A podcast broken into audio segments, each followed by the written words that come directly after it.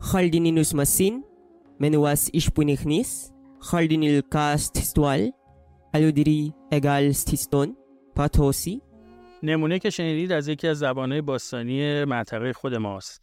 حدس بزنید که چه زبانی می‌تونه بوده باشه. Haldinin bausin, menuan ishpunich, iwatain esinachap, satirun turpai manu. چیزی که شنیدید مربوط میشه به زبان اورارتویی که اون هم از زبانهای خیلی قدیمی که در گوشه از فلات ایران صحبت می‌شده. جلوتر که بریم کامل این رو با هم میشنویم به اضافه معنی و شمه از تاریخچه و مشخصات همین زبان اورارتویی.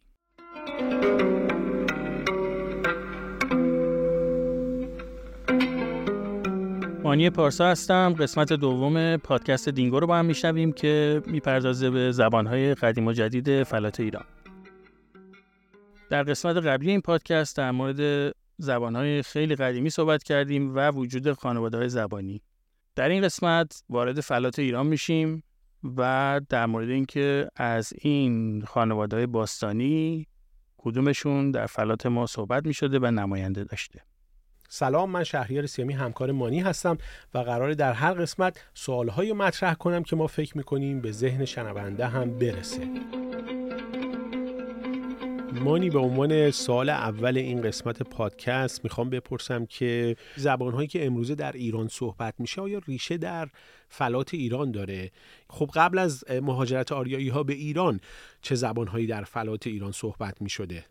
زبان هایی که بهش میگن زبان های ایرانی که ما صحبت می‌کنیم ریشش برمیگرده به هند اروپایی. این حدود 3500 سال پیش حدوداً به منطقه وارد شد از محلی که میشه گفت مرز قزاقستان و روسیه است. اونجا صحبت می‌شده بعد به جنوب اومدن.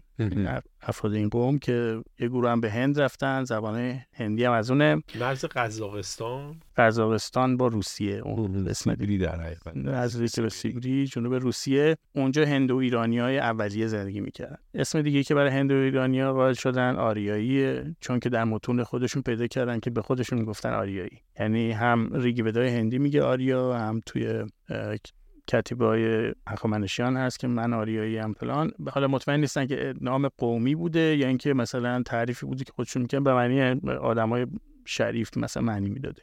یک جور تعریفی بوده از گروه خودشون. به حال اسمی که میگن این گروه گروه آریایی ها منتها بعدا خب بار گرفت این کلمه توی اروپا. حالا کمی محتاط شدن که اینو درست استفاده کنیم یا اصلا استفاده نکنیم. ولی واقعیت اینه که این گروه به خودشون می‌گفتن آریایی.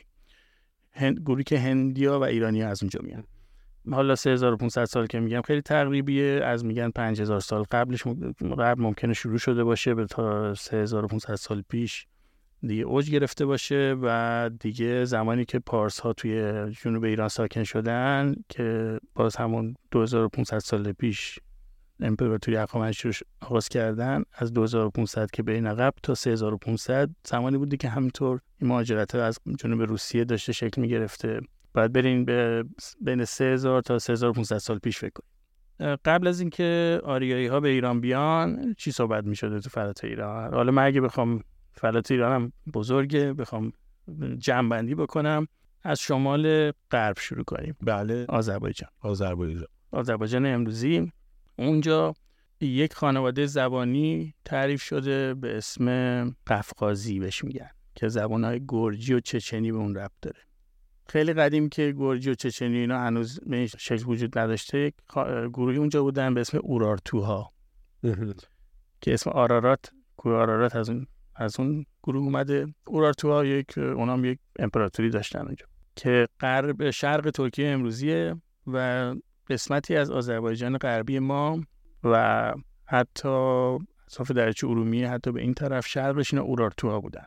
زبانشون؟ زبانشون بنابراین شاخه شاخه قفقازی بوده. آها. که مرتبط میشه به گرجی و چچنی نمونهش هم هست الان اورارتویی هست پخش می‌کنیم الان براتون. Haldininus masin, menuas ishpunichnis, Haldinil cast stwal, aludiri egal stiston, patosi, Haldininus masin, Haldinin bausin, menuan ishpunich, iwatain esinachap, satirun turpai manu, Haldininus tap masin suri, karun huradinakun, karun girimarun, karun satiru ewan, خلدين كلون خلديني سوري كلون خون خردين قون جدي مارون خون ساتيرو يباني ترجوانان كوتون بار بوشتو بار ملمالي خردين قون أرون خلديس من واش بنيخين این کتیبه رو در یک معبد کشف کردن. جایی که اون کشف شده هم در شمال درچه وان ترکیه است. موضوع متنش هم مربوط میشه به خالدی که خدای جنگ اورارتویا بود. شاهان اورارتو برای پیروزی در جنگ به خالدی دعا می‌کردن ترجمه این متن به این صورته. به یاری نیروی خالدی منوا پسر ایشپوینی دروازه های متعلق به ایزد خالدی را ساخت. برای شهر آلودیری او دژی ساخت تمام و کمال. زمانی که به یاری نیروی خالدی و به فرمان او منوا پسر ایشپوینی به تختگاه پدر نشست مملکت شاتیرو سر به شورش برداشت. خالدی با سلاح خیش حمله ور گشت و او را دیناکو را تصرف نمود. گیدیمارو را تسخیر کرد. بر مملکت شاتیرو چیره شد. خالدی نیرومند است. سلاح خالدی نیرومند است. خب بعد از اطراف درچه ارومیه یکم که بیان پایین تر قوم منایی ها بودن. ماننا هم بهشون میگن ولی منایی درست تره منایی ها اونا اونجا پادشاهی داشتن. سقز امروزی پایتختشون بوده. و میشه گفت به صد بزرگی توی آذربایجان امروز ایران. اونا منایی ها بودن. منایی ها باز زبانشون رو فکر می‌کنن. احتمال خیلی زیاد چون خیلی ازش چیزی باقی نمونده باز قفقازی بوده. یعنی با همون گرجی. گرجی امروزی مرتبط. ولی با اون زبان اورارتویی که شمالی تر بوده متفاوت بوده. بله. اورارتویی توی کردستان ترکیه مستقر باید تصور کنید و اطرافش رسیده به آذربایجان ایران. غرب دریچه ارومیه بعد منایی ها منطقه بزرگتری از شمال غرب ایران دستشون بوده. ولی از ریشه همون اورارتویی و گرجی و چه می‌دونم اسمش می‌ذارن خانواده قفقازی شبیه بودن با. از یه جا آمده بوده شبیه. منایی ها اونجا اینطور صحبت می‌کردن. نمونه این زبان منایی ها رو داری؟ نه از این چیزی من ندیدم که چون خیلی کم ازش کتیبه و اینا باقی مونده نتونستن اونطور بازسازی کنن زبان از اونجا در کوهستان زاگرس میان پایین تر اینا همه خیلی قدیمه. پیش از اینکه آریایی به ایران بیاد. بله. میان پایین تر یک کمی زبون آشوری بین النهرین وارد فرات ایران شده. اگه مرز ایران امروز رو بکشیم باز مثلا کردستان ایران و اینا آشوری هم توش بودن که همچنان هم در خود ارومیه و اطرافش آشوری ما داریم اینا از خیلی قدیم بودن. یعنی در کنار اورارتویی ها و بنایی ها آشوری هم میشه اون اضافه کرد. آشوریا زبانشون سامی بود با عربی از یه آها چه جالب. یعنی این آشوریا در منطقه شمال عراق امروزی بودن دیگه بیشتر. بعد مرز ایران مثلا روستاهایی که در اطراف ارومیه و شمال کردستان ایران هست. اگه شما برگردین چند هزار سال قبل اونجا چهار پنج هزار سال قبل چند تا روستا اونجا ببینید مثلا پنج تاش اورارتوی زبانه سه تاش آشوری زبانه مثلا شش تاش هم منایی زبان اینطوری. آها یعنی اگر در پنج هزار سال پیش میرم اینطوری بوده. چه جالب. یعنی بنابراین دو تا خانواده اونجا حضور داشته. یکی سامی یکی قفقازی. قفقازی خب بزرگتر بوده. بعد از اونجا میایم پایین وسط های کوهستان زاگرس که کرماشا و اینا منطقه میشه قوم گوتی ها بودن. از زبان گوتی ها زیاد چیزی باقی نمونده. خیلی نمی‌تونن مشخص کنن این به کجا ربط داشته. ناشناخته است. اسم سرانشون خیلی به ایرانی و اینا شباهت داشته. میگن شاید بعضی از اون آریایی ها زودتر اومدن اونجا حاکم شدن بر این گوتی ها. گوتی ها. ولی چیزی که خود مردم عادی صحبت می‌کردن مطمئن نیستن چی بوده. ممکنه باز هم به قفقازی ها ربط داشته.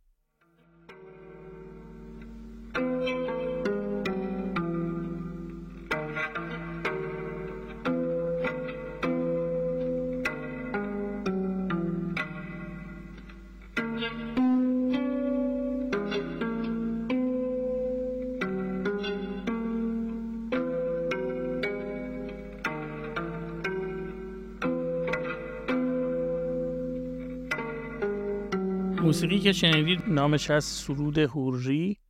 هوری ها یک قومی بودن که با زبانشون از شاخه قفقازی بوده و در محلی سکنا داشتن که امروزه کردستان سوریه کردستان ترکیه حدودا میشه. منطقهشون تا ایران امروزی هم ادامه داشته البته اینا همه بزرگتر بوده من منطقهشون سرود اوری قدیمی ترین نقمه یا ملودی هست که در جهان قابل بازسازی بوده. اینها قبل از ورود آریایی ها به ایران بودن. بله اینا همه. و هیچ ربطی به کردهای امروزی ندارن. خیر نه. این اینا همه که میگیم اقوامی که کرد و لور و فارس اینا بعدا بعدها چند هزار سال بعد با ورود آریایی ها از اونا منشعب شدن و به- وجود اومدن. میگم کردستان عراق و سوریه نامای امروزیشه. اون زمان نامای دیگه داشته. بله. اینا همه چند هزار سال قبل از این داستان است. وقتی که از زاگرس شما میایین به دشت جلگه خوزستان و اینا اصلا داستان عوض میشه یه دفعه. در همون زمان ها می‌رسین به خانواده کلا متفاوت که ایلامیا نماینده اون خانواده هستن در اون منطقه خب این خانواده رو پیش از این ذکر نکردیم. خانواده زبانی دراویدی اسم آها. دراویدی یکی از اون 147 هفته است داره 147 ها یکیش هم دراویدی دراویدی کجا صحبت میشه؟ معمولا بیشتر این گویشوران رو که داره جنوب هنده. در حال حاضر. جنوب آها پس. باقی مونده یه چیزی از اون زبان. خیلی زیاد. الان اصلا نیمه جنوبی هند صد صدها میلیون نفر زبونه که صحبت می‌کنن دراویدیه خانوادهش ریشه همون زبان یا شبیه همون زبان ایلامی؟ از فارس تا خوزستان ایلامیا بوده. و ایلامیا خیلی دور به دراویدیا رفت پیدا می‌کنن. اگه بین ایلام که خوزستان امروزی بیشتر. و اون جنوب هند که دراویدیه اون زمان می‌تونستین چند هزار سال پیش سفر کنید از بالا حالا و پهپاد هر چیزی نگاه کنید ببینید که خوزستان و فارس خب مسکونی ایلامیا اونجا سکونت دارن. بعد جلوتر که میایم به طرف شرق خیلی مناطق خالی دیده می‌شد تا اینکه می‌رسیم به رودخونه بزرگ بعدی که جیرفته. حل- حلیل رود جیرفت اونجا تمدن جیرفت پیدا شده. بازم حدس بر اینه که اونام از همین دراویدیا بوده باشه. زبان آه. یعنی با جنوب هند و خوزستان مربوط. از اونجا که پرواز می‌کردیم به طرف شرق ادامه می‌دادیم می‌رسیدیم به فرهنگای کوچیکتری که یکی شهداد کرمان کنار کویر که باز یک مقدار اونجا از کوهستان ها جویبارهایی راه ام، روان بوده و فرهنگی شکل گرفته بوده. بعد جلوتر می‌رسیم به بمپور بلوچستان که یک منطقه باستانی خیلی قدیمی از شکارچیان باستان گرفته میاد همطور تا دوره های همون 5 6 هزار سال پیش. که صحبتشو می‌کنیم؟ بمپور هم جای تحمل زیادی داره. بعد شما می‌رسین از جیروف میان به طرف شرق. بلوچستان. امروزه یک گروه اونجا هست که توی بلوچستان ایران و پاکستان به اسم مردم بر- براهویی. اونا خیلی تعدادشون کمه ولی هستن. چند ایله براهویی اونجا هست. اینا هم دراویدی صحبت الان هم دارن؟ همین همین الان دارن تو ایران اونجا زبان دراویدی. یعنی ما می‌تونیم بگیم قدیمی ترین زبان فلات ایران که ایلامی بوده هنوز بقایاش در بلوچستان وجود داره. قدیمی ترین زبان در فلات ایران نبوده. ایلامی یکی از اون چند زبان قدیمی که یعنی شو گفتم که شما تکنیک داره تکنیکی. است. اون در شمال ایران که همزمان اون قفقازی صحبت می شده اورارتوی اینا اینا هم به هم قدمتشون به هم اندازه. ایلامی هست. و اینا. ولی برای رو مطمئن نیستن. میگن شاید بعدها یک گروهی بودن از جنوب هند اومدن. بعدها وارد این منطقه شد. آها بله. بعضی میگن بازمانده باستانی یک گروه مثلا مهاجرتی از دراویدیا بودن. میشه گفت به اندازه ایلامیا قدمت شاید داشته باشن که هنوزم صحبت میشه. این جالبه باید خیلی بررسی بشه.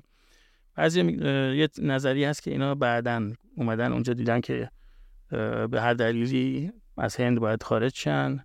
دیدن بلوچستان براشون جالب اونجا انتخاب کردن وارد اونجا شدن. مثلا بعد.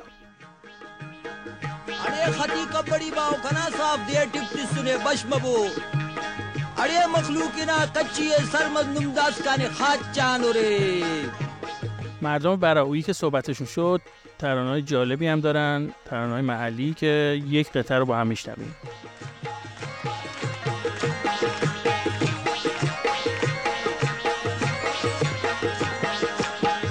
कुटाडे वढणा दासंदे ज़ैरी लठणा हो पंधु कुटाडे वढणा दासंदे ज़ैरी लठणा पंधु दुखियाए मूलना वो सारी न लाभे सिंधना। पंधु दुखियाए मूलना वो सारी सिंधना। از بلچستان که بیایم بالاتر به طرف شمال رسیم به شهر سوخته که معروفه در سیستان. اونجا چرا این باز یه تمدن پیدا شده؟ چون آب است روز درچه هامون و این هر آب بوده. این شهر سوخته و تمدن نیمروز باستان و خیلی چیزایی که اونجا پیدا کردن. زبانشون چی؟ باز همین چون مطمئن نیستن چی بوده. باز هم می‌رسن به همون دراویدی. آها شبیه یا شاید هم میگن احتمال زیاد باز دراویدی. خیلی مطمئن نیست این داستان. که هم جیرفت خیلی هنوز تازه روش کار شده هم شهر سوخته و اینا اون آنچنان کتیبه ها رو نخوندن یا پیدا نکردن هرچی بوده هنوز زبوناش مشخص نیست. نظری ها به سمت همین دراویدیه. باز تاکید کنم که ما داریم قبل از مهاجرت آریایی ها رو بله. میگیم یعنی. حدود 5000 سال پیش و این حدودا رو داریم میگیم. درست؟ که از 5000 از شاید 3500 4000 سال پیش به اون طرف آها. بله. بعد که میاین از دیگه از درچه هامون که جدا بشیم بیان به طرف شمال اونجا خشک و کویری و کویر لوت و دشت کویران داریم. تمدن آنچنانی پیدا نکردن. زبان ها شاید اونجا بیشتر خالی بوده. شکاچیان پراکنده توش بودن. دیگه وقتی که بیایم به طرف شمال پیش از ورود آریایی ها می‌رسیم به یک تمدنی که باز کنار آب و اینا شکل گرفته. رودخانه های آمو دریا آمو دریا. که بین بلخ و مرو امروزی بهش میگن تمدن اسم سنگینی هم گذاشتن براش تمدن باستان شناختی بلخی مروی. بله. به انگلیسی مخففش میشه BMAC تمدن BMAC خیلی کهن بوده. اسم دیگهش در فارسی تمدن آمودریا هست. تمدن آمودریا خیلی جالبه. باید یه موقع خوب بهش برسیم چون که تاثیر زیادی داشته روی همون آریایی که به سمت جنوب اومدن با اینا مخلوط شدن و کلمات مختلفی هم هنوز در زبان فارسی ما از همون تمدن آمودریا ریشه گرفته. کلماتی مثل شطور، جو، جوی آب و حیوان به اسم خر. اینا همه از اون تمدن گرفته شده. بعد این تمدن آمودریا بررسی ژنتیک تازه که صورت گرفته دیدن که 80 درصد ژن اون اجساد پیدا شده توی تمدن آمودریا برمیگرده به کشاورزان ایرانی. یک تیپی از انسان قدیم رو تعریف کردن به نام کشاورزان فلات ایران که اینا بیشتر از همون بودن. تیپ 20 بودن. درصد. 20 درصد هم از آناتولی کشا... نوع کشاورزان آناتولی. اینجور تقسیم بندی ها که میگن فرق داره باز با مسئله اقوام آریایی ها و غیره و اینا. این تمدن آمودریا در صورت پیش از این داستان بوده. یعنی نه ایلامی می‌تونن بوده باشن نه آریایی نه سامی. اینها از شکارچیان قدیم فلات ایران که بعد کشاورز شدن و فلات آناتولی اینا از اونها تشکیل شده بودن. یه تمدنی در کنار آم رودخانه آمو دریا درست کردن که بعد فقط کلماتی از اینا برای ما باقی. خب این تصویریه که ما از فلات ایران داریم پیش از اومدن آریایی ها